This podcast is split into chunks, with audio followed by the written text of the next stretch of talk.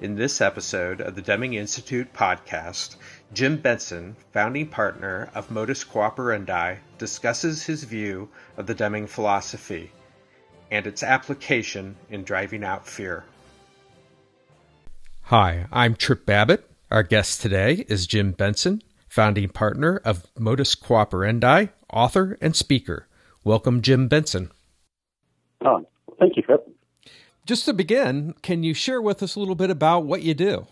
What we do at Modus Cooperandi is we apply lean and Deming thinking to knowledge work. Uh, so we've taken a lot of ideas out of the manufacturing space. We've um, incorporated them with uh, the latest thinking in uh, in brain science and neuropsychology, and we've created a set of systems and uh, tools that allow people to much more predictably, much more easily uh, manage work that has a lot of inherent variation. So, how did you first come across the Deming philosophy? in in software especially uh, the there are some very very popular ways of working that people feel are emancipating them from the uh, the slavery of poor management. And what they're actually doing is locking them into different forms of poor management. So the way that I came became first acquainted with Deming is, is the way I would hope almost everybody would, which is through the system of profound knowledge, where I was actively looking for a set of guiding principles around what would create an actual human oriented, uh, kind of self aware way of managing work. And uh, so the, four points of the of SOPK do exactly that, and they do it in a very elegant and concise and um, friendly way. And so after that, it was like, oh, how many books can I buy? what videos can I watch? And uh, so that it was that was just that was that was totally the the gateway drug uh, for me. I was introduced to it accidentally on an airplane by a gentleman who said, "Have you ever heard of this?" because I was writing some stuff down, and he looks over and sees what I'm writing, and he says, "You know, you're this is profound knowledge," and I said, "No," and of course there were no things on there no there's no internet on the airplane at the time, so I had to wait till I got off and actually go do some some like real research. But um, uh, it was actually a happenstance meeting of uh, of of some blessed soul whose name I have no idea um, that that that first pointed me in that direction. So okay, so you so, point so beautifully accidentally. okay, so was did did you then read the New Economics? Is that is that kind of where you started? I'll say yes. Okay, all right. And so when when you're reading uh, the New Economics, or, or, you're starting to delve into this uh, philosophy, uh, what stood out to you? What were kind of your aha moments about? Oh, okay. Well, that or was it just more uh, affirmation of kind of, well, this just makes sense. Well, uh, a little of both. Okay. So. Um, and if we go back to my, my psychology background, uh, where I was, um, you know, at the time, uh, student of Maslow, a student of uh, R.D. Laing. uh, the underpinnings of their uh, philosophy or their way of looking how, at how people operate is that people are fundamentally good, and if you give them the right conditions, they will actualize into good people. And here, Deming, through an entire entire book, was you know maybe sometimes giving some tools, maybe sometimes giving uh, some uh, some more philosophical guidance, but saying if we set up systems that don't make people fail, they will tend not to fail. mm, mm. And, and um, that uh, that affirmation was important to me but also the fact that, that the book represented a, a lifetime of work of proving that that was the case. Now it's funny because, because people point back at, at my books and say, look, Jim Benson says these things, but I'm sitting in my books pointing back and saying, look, Jim said these things. Okay. okay. Um, but, you know, you always need, uh, you need external sources and, um, uh, the beauty of, of that book is that, um, at least I think, that it's it's it's a comfortable introduction for just about anybody into uh, not just systems thinking, but the psychology behind systems thinking. Yeah, so so let me let me ask you about that. So you were posed the question on you know if somebody were were to uh, start into lean, that you would point them to system of profound knowledge. Uh, yeah. Why would you point them in that direction? Lean is a wonderful thing, uh, but um, uh, so is a Manhattan. And if you drink too many Manhattans, you won't feel so wonderful. uh, so you, you kind of need to understand why you're doing lean before you start to do it. And people like to build houses and things and show all of these different complicated reasons why you should do lean. Um, but for me, it's if you understand that, that you are personally responsible for systems that you touch, mm. whether you build them or you're a participant, and that uh, that we have a uh, we have a psychological tendency to to get angry about and blame other people for variation. So understanding that variation is a natural byproduct of any system that people create, and if we understand those two things, we can start to learn from that. And then if we are able to incorporate learning and starts to actually either control or understand the variation, that has a very profound positive psychological impact on the people who are in those systems. And if you get that, you can do amazing things with lean tools. Mm-hmm. If you don't get that, you will take lean and you will turn it into Six Sigma. And so that's so I always point people back to that because I want them to have the benefit of the Deming moral compass when they're engaging in any lean activity. Guess from your comment, you think Six Sigma lacks that? I do. Okay. Uh, which isn't to say that I think that Six Sigma practitioners are all are all evil. It's just to say that as as a practice, uh, Six Sigma is very much based on the tools and not not the people. Interesting. I, have heard I've heard uh, uh, the the same thing said about lean folks too. So yeah, uh, yeah, and I, and then I, you, my belief is is that there's probably people in each camp that have a broader perspective, and then there are those that are left with the tools. Right. So so in your practice today, how are you applying the Deming philosophy uh, in, in, the things that you teach? For me, the Deming philosophy uh, lays in like three major areas. Uh, one is uh, respect for people. Uh, the second is SOPK, and then the third is what I call the one point, but is but is listed as the fourteen points. Okay. and so if you if you add up all the fourteen points and draw a, a sum summation line underneath it, the the result of all of those is that command and control is an anti-human activity. Mm-hmm. And and the reason I believe that Deming was constantly tinkering with the 14 points was because he was trying to make it clear to himself and to others that the actual individual points in the 14 points don't matter nearly as much as really understanding that.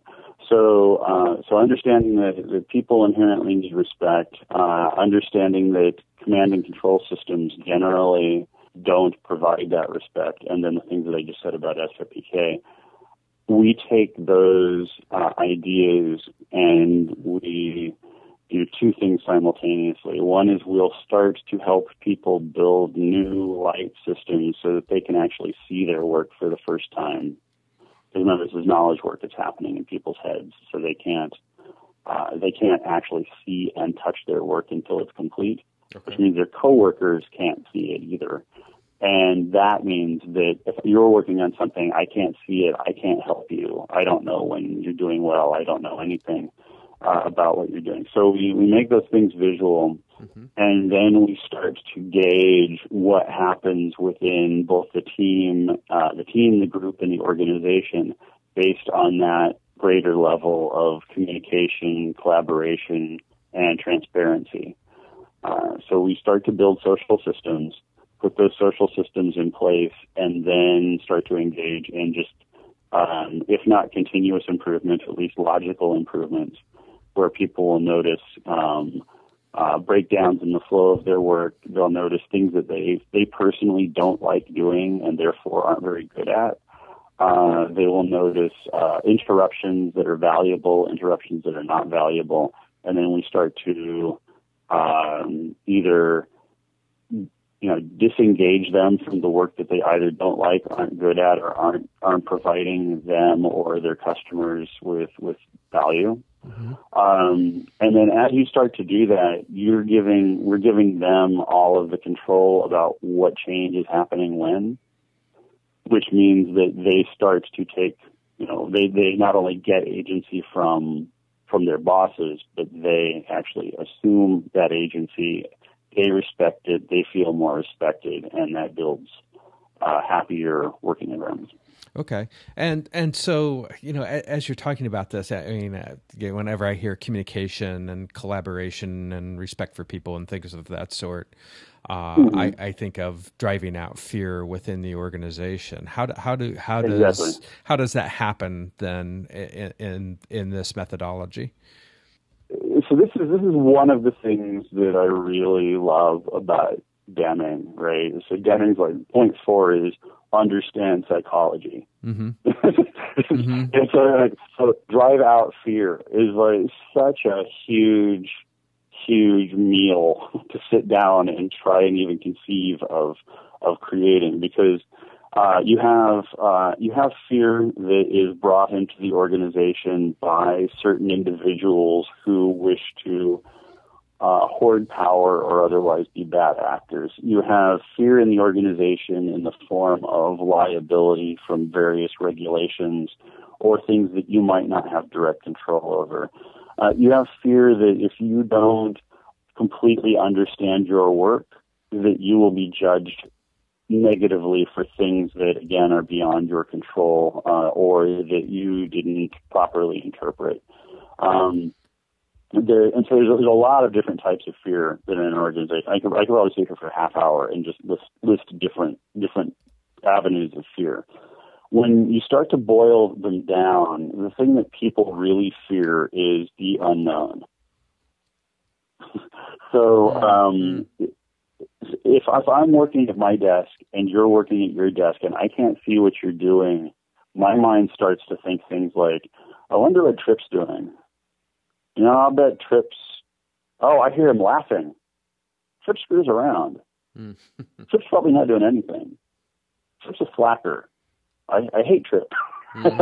and so you start to go down this like really slippery slope of distrust, and the other person actually hasn't done anything to engender that trust.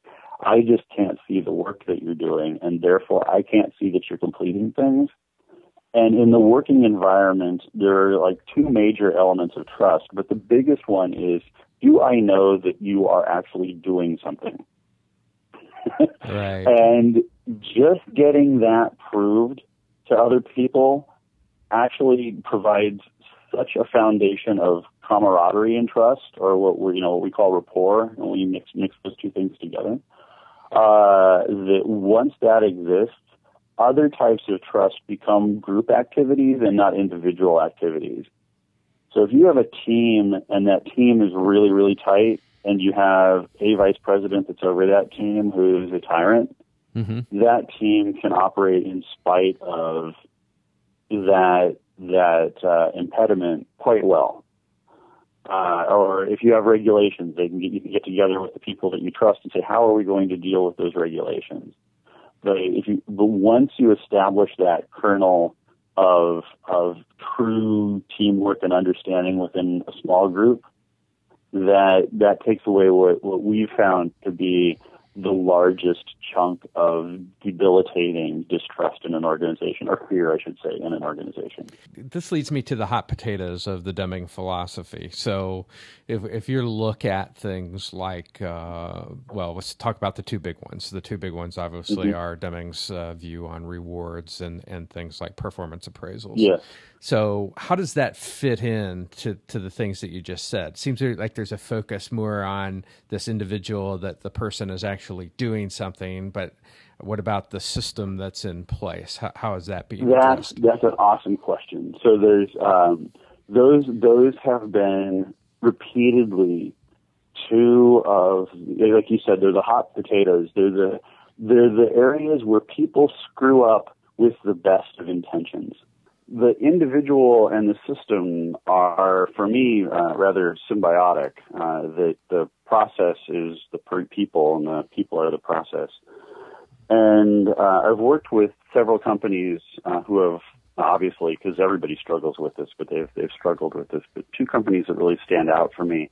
Um, one is called Riot Games, and they're in Southern California, and they don't do a traditional performance appraisal process, and they don't do stack ranking or anything like that. But what they've replaced it with, because they did need to replace it with something in order to have growth and learning and for everybody to know what was going on. What they do is uh, once a week, if you're on a team, which everybody is, you would get together with one of your peers, one of your teammates. You go out, you have coffee, and you have a one-on-one. And at this one-on-one, you discuss how things are going, how things have been over the last week, and so forth. But then they also do uh, they get they do a, a give and and what they call an ask. So they say, you know, this is what I would like to give to you to help you do your work better, and this is what I would like to ask from you so that you can help me do do my work better. So they get in, they do some continuous improvement, they give each other some feedback, and uh, these guys are really brutally honest. They're very they're very good at that feedback. And then every so often, uh, they also meet either with their bosses or their their bosses' bosses for these one-on-ones, and they will be at that point extremely informed about what's going on in their team and in the rest of the company because they've had these constant conversations. One of the big problems with performance reviews as they're traditionally done is that it takes so long to get to them that both the individual and the authority figure have uh, forgotten or perhaps never known what's, what's actually happening. Um, now, the the gorilla in the room, the elephant in the room here is that companies, when you decouple um, the performance process from the performance review process from the rest of the um, system, they don't know how to compensate people. Uh, not that it ever worked well to begin with, but they they don't know how to compensate people, and so they they will sit on the other side of the desk and they will stare blankly at you because they're like, how do I pay people? And so the, another company that we've worked with called Jimdo has been experimenting on things like allowing teams to set their own compensation rates, either by giving compensation a compensation amount to a team and then letting them parcel it out um, between themselves, or by just having them set their own salaries. Uh, they're they're in uh, in Germany, and they've been running those experiments for the last six months. It's hard to tell exactly how that's going, but what it has done is it's made everybody there much more aware of what goes into thinking about compensation. And um, so those are the those are the two things that, that really stand out for me. Uh, are, are those those two stories. So, so no, you haven't necessarily, and I don't know that anybody really has in the Deming community uh, solved the the compensation problem. um, well, no, and uh, so like when I owned my software company, I solved the compensation problem by having everybody in the company earn the same amount. that, Collect- my collectivism. Personal, my personal punt. okay. okay. Very good. New Harmony projects in Indiana. Very good. yes. All right. How'd that go? Uh, well, that went really well. Uh, the um, the so the the Jimdo stuff, I would actually recommend that that you interview uh, Arne Roock, who's who's in charge of that that um, that I don't even know what you call it that maneuver at Jimdo. Um, and but yeah, it's, it's the thing is that there's there's two parts to um, to a performance review theoretically. Uh, one is are you as an employee improving uh, do you have the skills necessary, and are you building new skills? And then the second is how do we how do we compensate you? Now, as we all know, they turn into kind of you know Jack Welch style witch hunts where you're looking for the the bottom X percent people so that you can kick them out the door. Um, And we would not like to see that, but what we would like to see are informed organizations that know how to treat people fairly, train people fairly, and compensate them fairly. And that's, uh, that, you know, as, as you uh, rightly mentioned, that's that's kind of a hairball. Mm-hmm. Yeah, I got it. it mm-hmm. Okay. All right. So so if we consider that a lot of companies are will wind up play, paying some type, something close to market, or you know whether it may be a, a, little above if if the employees are setting their own salaries, those types of things. Mm-hmm. How, how, much of the, you know, as far as the the individual goes, uh, it didn't you didn't really talk necessarily about what the uh, you know bonuses and things of that sort.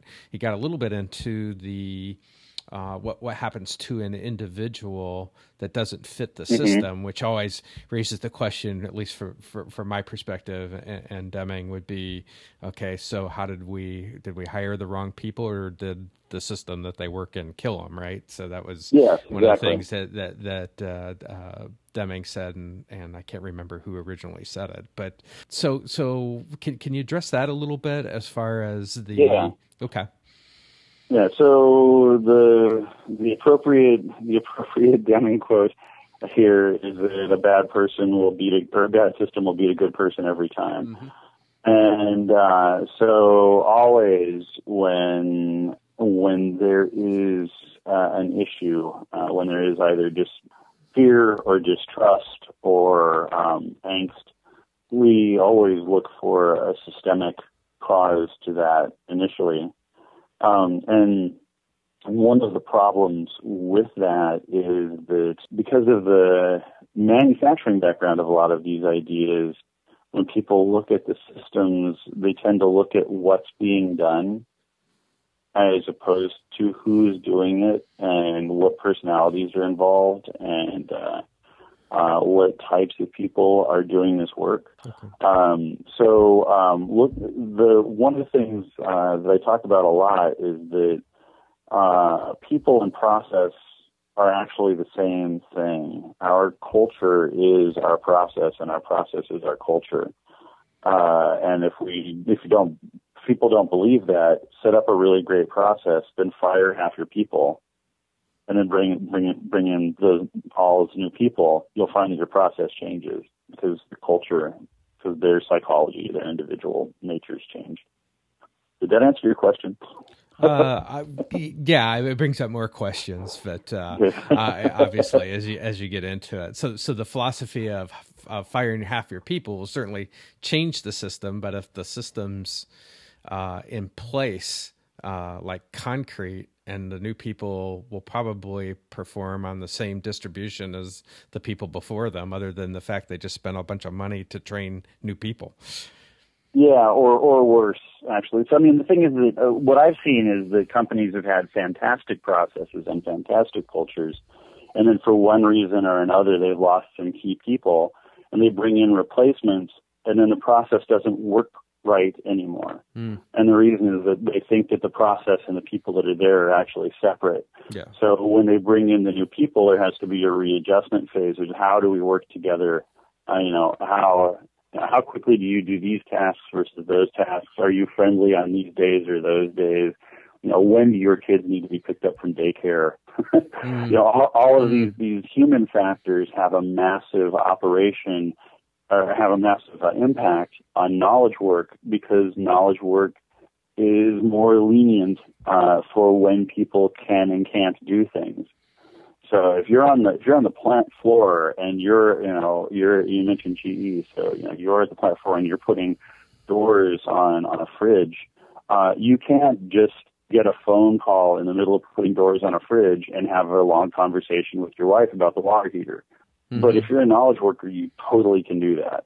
okay, all right. and and that means that uh, that the nature of how we work together changes pretty dramatically based on the personalities of the people involved. Um, they are part of the variation of knowledge work. Okay.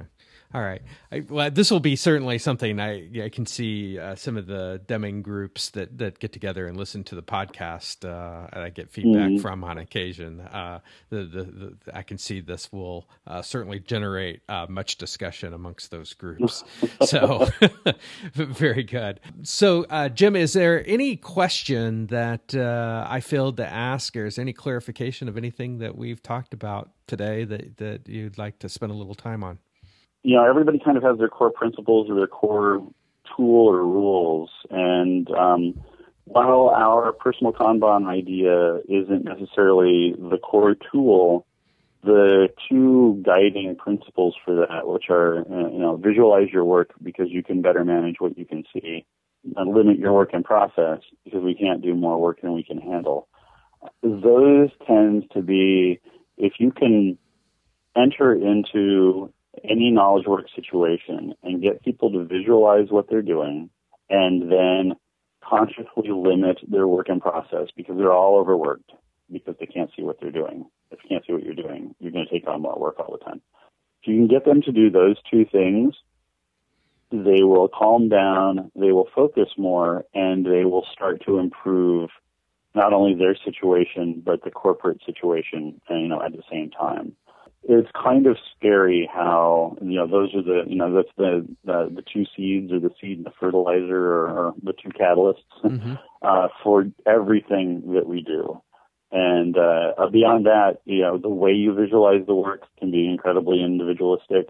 Um, the methodologies that you employ or the ideas that you employ to limit your working process, those can also be uh, quite varied. Uh, but simply being able to focus on your work and see it and being able to collaborate because I can see your work and you can see mine is uh, ridiculously important. Yeah, I, and that's highlighted very well in your your, your uh, website uh, as far as uh, the visualization of the work that you have and limiting the work in process. So very mm-hmm. good. Well, we thank you for sharing your time today, Jim, and uh, uh, appreciate you being part of the Deming Institute podcast. Oh, well, thank you so much. This is Tripp Babbitt letting you know about two upcoming conferences. On September 18th through the 20th, 2015, in Ames, Iowa, the Deming Institute will hold its annual conference at Iowa State University. Also, on November 6th through the 8th, 2015, the Deming Institute will hold a Deming in Education Conference in Seattle, Washington. For more details, go to the Deming.org website. I hope to see you there.